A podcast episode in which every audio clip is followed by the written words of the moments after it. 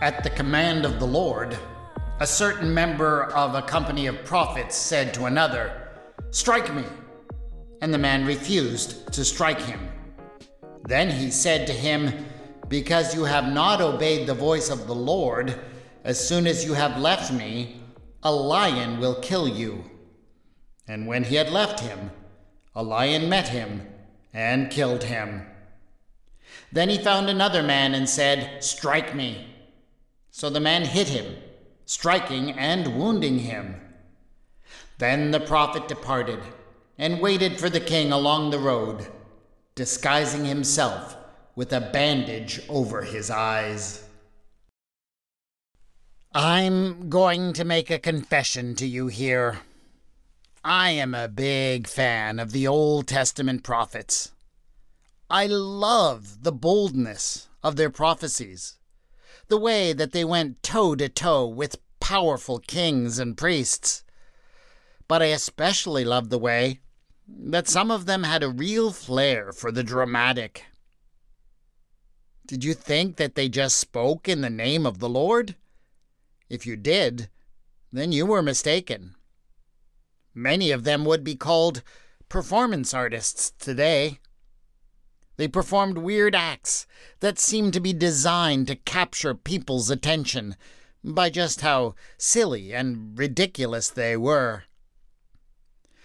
The prophet Jeremiah, for example, walked around wearing a wooden yoke for days. Ezekiel set up a mat and lay out on one side of his body in public for 390 days. And there was another one who made horns out of iron, put them on his head, and went around trying to gore people.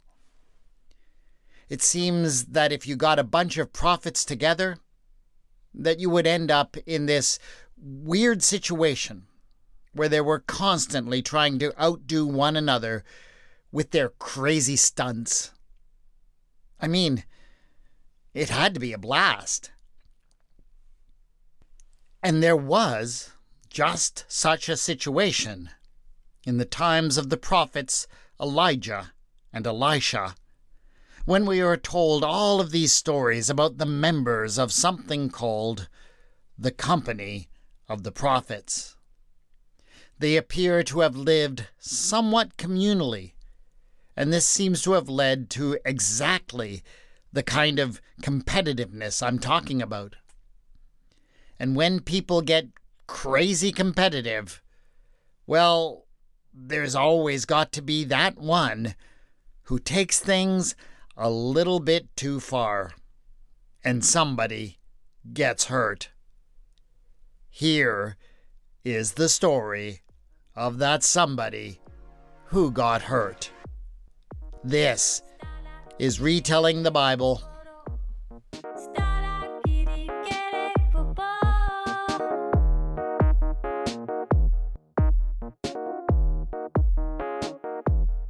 Episode 6.25 The guy who wouldn't hit another guy and so was eaten by a lion.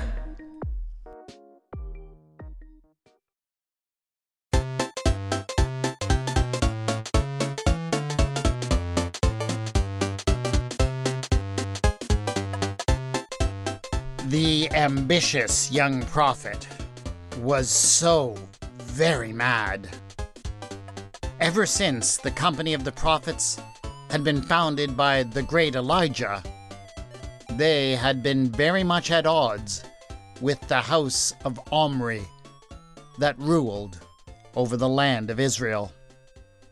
The kings of that house refused to meet the demands of the prophets, who insisted on the exclusive worship of Yahweh, the God of Israel, throughout the land they continued to stubbornly worship and honor other gods.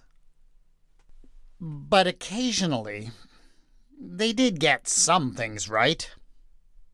And that was exactly what King Ahab, son of Omri, had done recently. He had engaged in a series of battle with Ben Hadad, the king of Aram. And he had been smart enough to actually listen to members of the company of the prophets. Using their advice, he had chalked up some incredible victories. Most recently, Ben Hadad had made a foolish assumption. Having been beaten by the Israelites in the hill country, he had reasoned that, since the Israelites were a hill dwelling people, their God must only be powerful in the hills. He resolved to attack them in the plains, feeling certain that he could beat them there. But one of the prophets went to Ahab and told him that Yahweh was insulted by Ben Hadad's ignorant assumption. Yahweh was not just a god of the hills. The prophet promised Ahab that, to safeguard his own pride, Yahweh would grant the king a great victory over the Arameans. And so it happened. Ahab beat the Arameans on the field of battle, and Ben Hadad fled for his life. He was surrounded and forced to make a humiliating surrender. It was perfect. But this was what had gotten the ambitious prophet so worked up. Yahweh had given Ben Hadad into Ahab's hands. But the king had despised what Yahweh had given. He had formed a new treaty with Ben Hadad. He had even entered into a new trade deal. And then he had let the Aramean king go. This was unacceptable. King Ahab had to be told off and the ambitious young prophet decided that he was the one to do it. But he hesitated. If he was going to do this, he needed to do it with style. He needed to pull a stunt or do a piece of performance art that no one would ever forget. Ah, but what could it be? How could he demonstrate to the king just how seriously he had failed in his kingly duty? He puzzled over the question all night long, and it was only in the morning that he had the answer. He called over one of the other prophets, one who had never been quite as ambitious as him, who was actually a bit of a slacker in comparison. But still, he was a friend. The two of them had joined the company of the prophets at the same time. They had bunked together at Company of the Prophets sleepaway camp. They had taken courses in ecstatic states and divination together. His buddy had been right there with him through the good times and the bad. So he definitely wanted him to have the honor of playing a part, no matter how small, in this particular caper. His friend came over and asked him what he wanted. And so he told him, Hit me!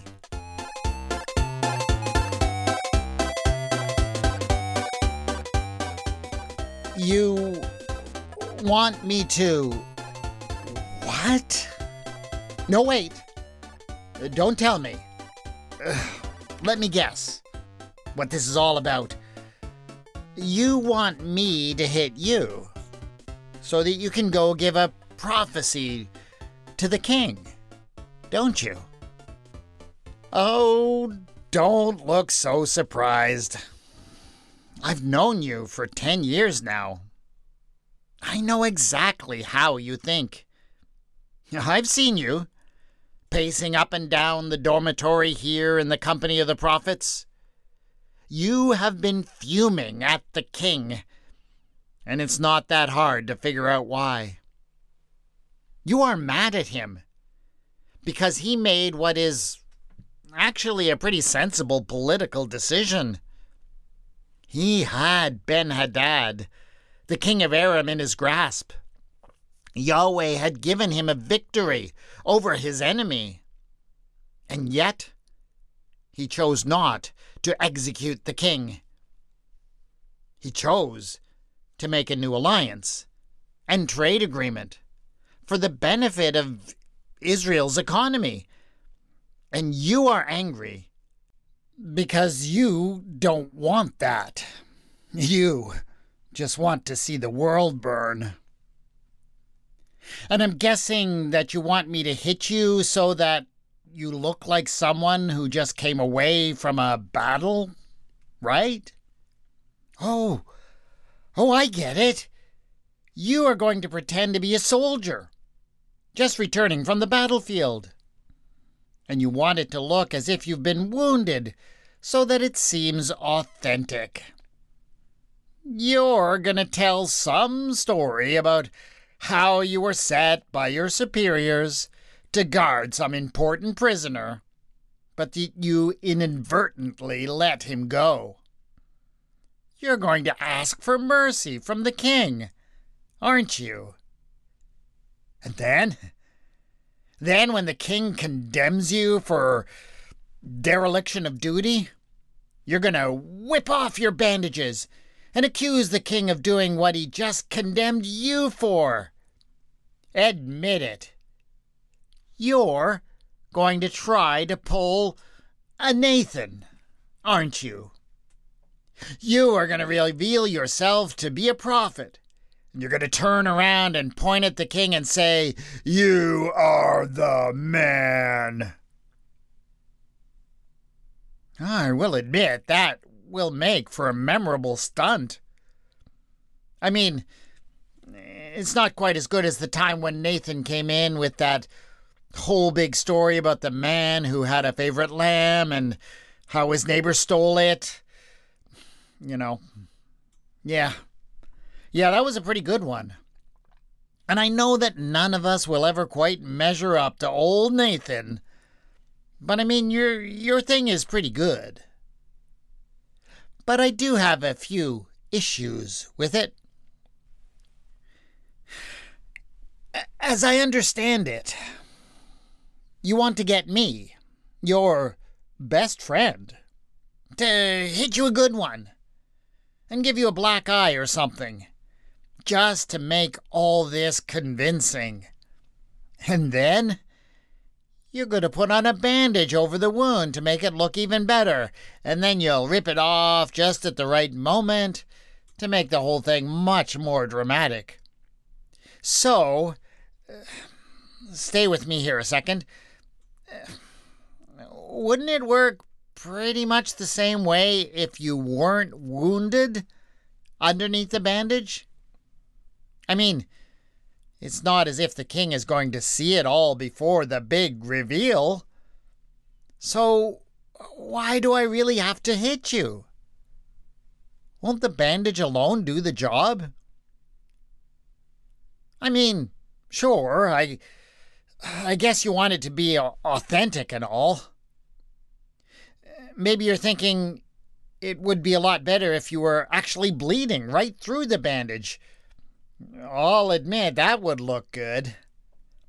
So maybe you'd actually prefer if I gave you more than a bruise. Y- yeah, you want me to cut you? Maybe I should find a knife or an axe or something. Ah, but that's now sounding kind of masochistic on your part.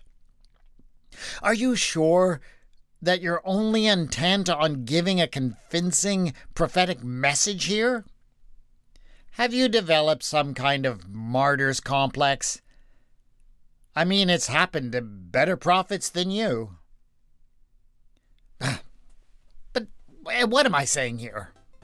I am your friend and your prophetic partner. I should just do what you're asking me, right? And with that, the other prophet pulled back his fist and prepared to deliver a massive blow.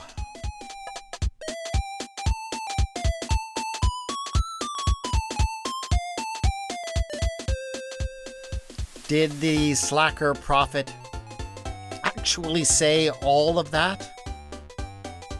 I'm not sure that he did. But if he didn't say it all, he surely must have thought most of it. Because there was something in the way that he stood there, and especially something in the way in which he hesitated to deliver that blow, that really annoyed the ambitious prophet. In fact, he was so annoyed in that moment that this mate of his had not immediately done exactly as he had said, that he did not hesitate to pronounce a very dire prophecy. Because you have not obeyed the voice of Yahweh, he declared, as soon as you have left me, a lion will kill you.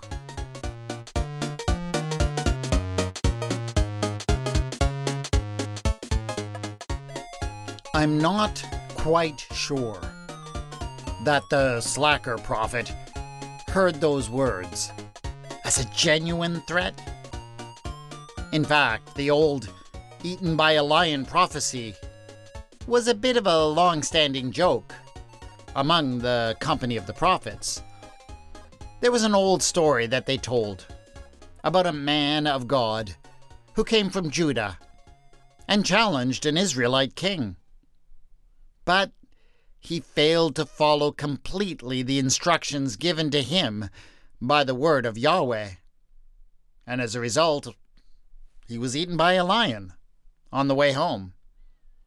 So it had become a bit of a proverb among the prophets that if they failed to get every detail right, they would get eaten by a lion. So the slacker prophet just laughed the whole thing off and bid his friend success in his attempt to confront the king. He went out of the barracks expecting no more trouble. In that, he made a grave error.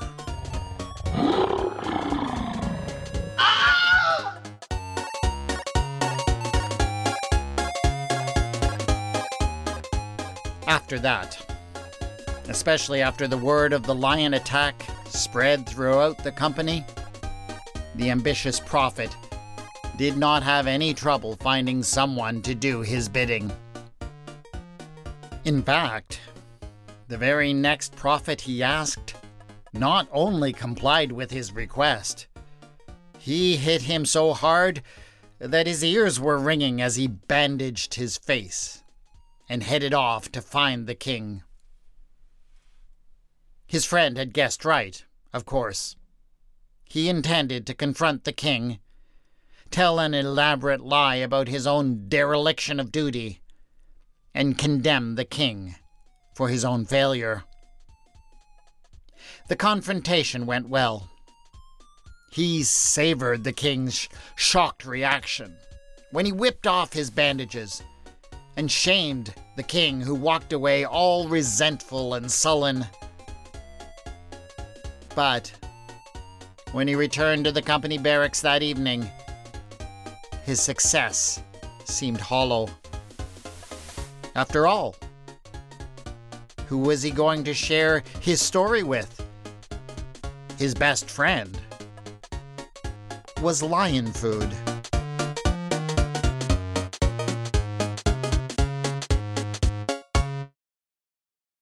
Okay, I'll admit that I wanted to tell that story because it was just so bizarre. But it does illustrate some interesting things about the prophets, doesn't it? It certainly shows up their flair for the dramatic, not to mention their volatile tempers. In case you can't tell, I do have a fair bit of trouble taking that story literally. I have a hard time believing that there was a prophet so intent on carrying out a special performance art piece that he was willing to condemn a fellow prophet to death for hesitating to strike him. I have an even harder time imagining that there were lions standing by, ready to carry out the whims of random prophets, especially when that is something that happens more than once in the Old Testament. Yes, there's another story in 1 Kings 13 of a prophet who got eaten by a lion, even though he had done exactly what God had wanted and only got one detail wrong. So, what are we going to do with this strange rash of lion attacks on decent prophets? It seems to be an ancient literary trope. Perhaps a symbolic image for the quick vengeance of God.